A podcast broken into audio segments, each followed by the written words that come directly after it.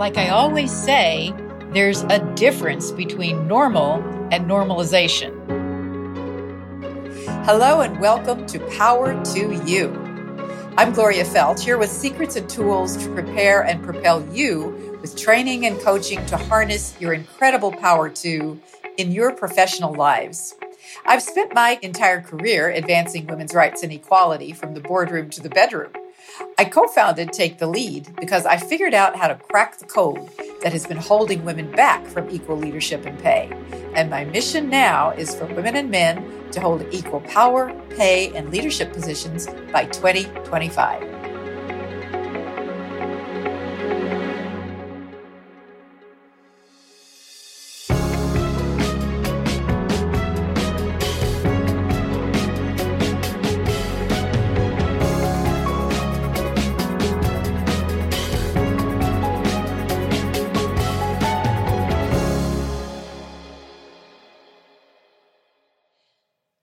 Take a breath. We're in the season of rebirth. We're in the season of disruption. The two have much in common. What we think of as normal may never be again. But in this season of rebirth and disruption, we have an opportunity to normalize some new realities, to create a future more intentionally and proactively than we have ever done.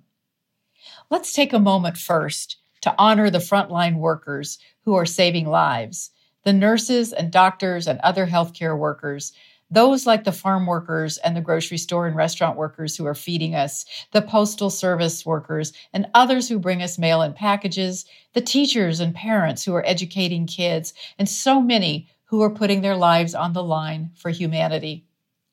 And let us take a moment to honor ourselves for doing what we need to do each and every day to keep ourselves going, to support friends and family, to maintain businesses.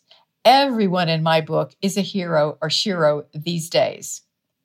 So, how can we normalize the values of kindness and mutual support as opposed to the rugged individualism, every person for herself kind of belief system that underlies much of America's social value system now?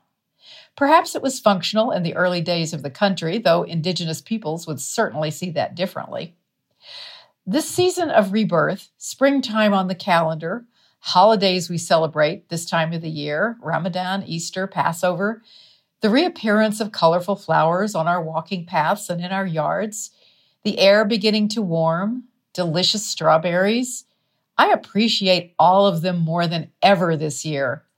The disruption of what has been normal life has made me more aware of the beauty of these simple things that I have always been able to rely upon, to take for granted, really. I don't anymore.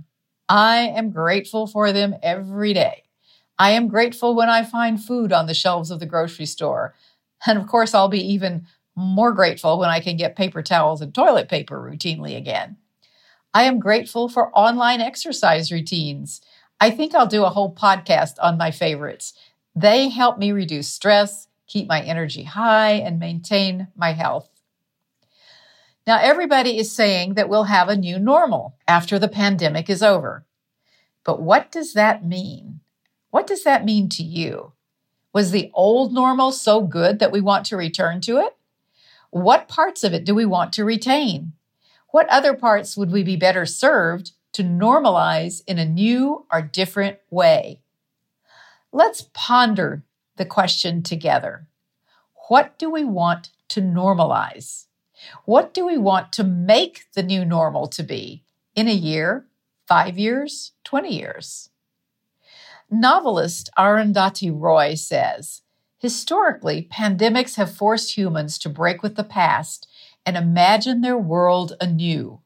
This one is no different. It is a portal, a gateway between one world and the next. We can choose to walk through it, dragging the carcasses of our prejudice and hatred, our avarice, our data banks and dead ideas, our dead rivers and smoky skies behind us. Or we can walk through lightly with little luggage, ready to imagine another world and ready to fight for it. Life is hard for many people right now, maybe, probably for you. Hardships can destroy or generate, and usually they do both at the same time. It's the sand in the oyster that creates the pearl. It's the most intense pressure that creates the most perfect diamond. Nick Wiseman, owner of two restaurants in Washington, D.C., says, We threw out our business plan because of COVID 19 and started over. He's using the restaurant's kitchen to serve the city's most vulnerable and keep people employed. Three opportunities for rebirth and normalization that I've been thinking about are these. First of all, I just think that fundamental change in the healthcare system is likely to happen now. As telemedicine is used more widely, at the same time, flaws in the global healthcare systems have been laid bare for all to see on the news coming at us 24 7. Disparities of access to care are not merely a philosophical conversation about business models. They are a matter of life and death. Starkly put, if you are poor, and people of color are disproportionately poor due to systematic discrimination and racism, you are less likely to have good basic health care and far less likely to have access to the highest levels of technology and care if you are sick. Secondly, you know those photos of clean air in cities like Los Angeles? Well, they lead me to believe that we could, if we choose, normalize clean air by investing stimulus money in electric cars and mass transit. I also believe that working at home at least part of the week for the majority of Americans will be normalized, reducing carbon emissions substantially and slowing climate change. And thirdly, I believe that women's leadership can take quantum leaps toward parity.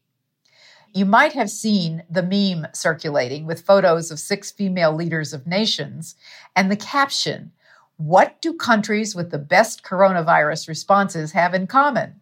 Women leaders. In times of great disruption and change, people are open to new ways of solving problems, and nothing could be newer than gender parity in leadership across the board. That's Take the Lead's commitment, and that's exactly what we intend to normalize. The question I put to you is simply Will we rise from the ashes like the phoenix, inspired and victorious and better than ever over the past horror? Or will we choose the path of destruction and devastation and separateness, red in tooth and claw?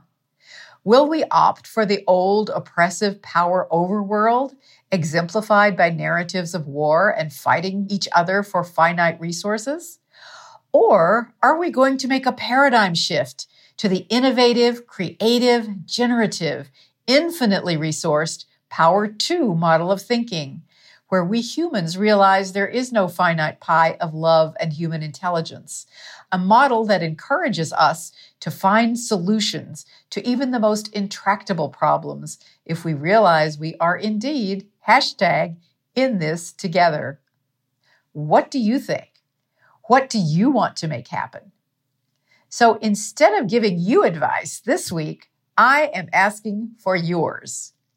I want you to email me directly at power2you at taketheleadwomen.com and let me know how it goes for you. I'd love to know your answers to these questions and I will respond. I will also share the composite results without attribution, so you can feel free to say whatever you want of the answers that I receive. First question, and these will be in the show notes so you don't have to write them down. What is your biggest fear personally about how the pandemic is impacting or will impact your own life? What is your biggest fear?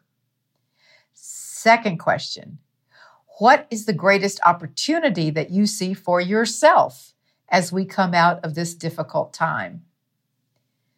Question three What path do you think the country or the world will take to a new normal, positive or negative?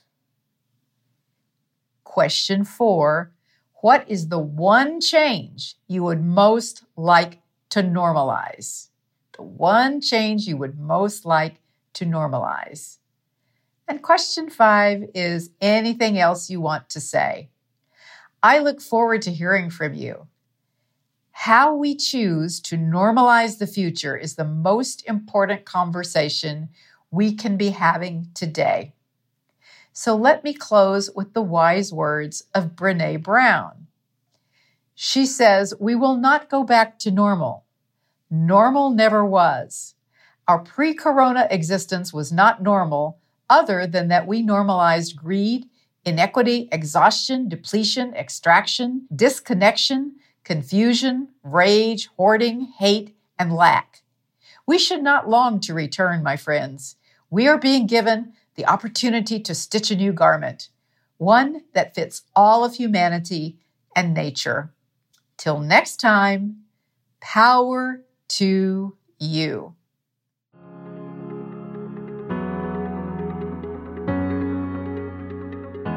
Power to You is produced by Lantigua Williams & Co. Cedric Wilson is our sound designer. Emma Forbes is our assistant producer. For more about my work, please visit gloriafeldt.com and follow me on social media at gloriafeldt. To learn about Take the Lead in our courses and coaching services, go to taketheleadwomen.com and follow us on social media, where you will find us at Take Lead Women on Twitter and Instagram, and Take the Lead Women on Facebook and LinkedIn. You can also send me those comments about the show and questions on leadership and power power to you at taketheleadwomen.com. I might even use them on future episodes, and if I do, I will just shout you out.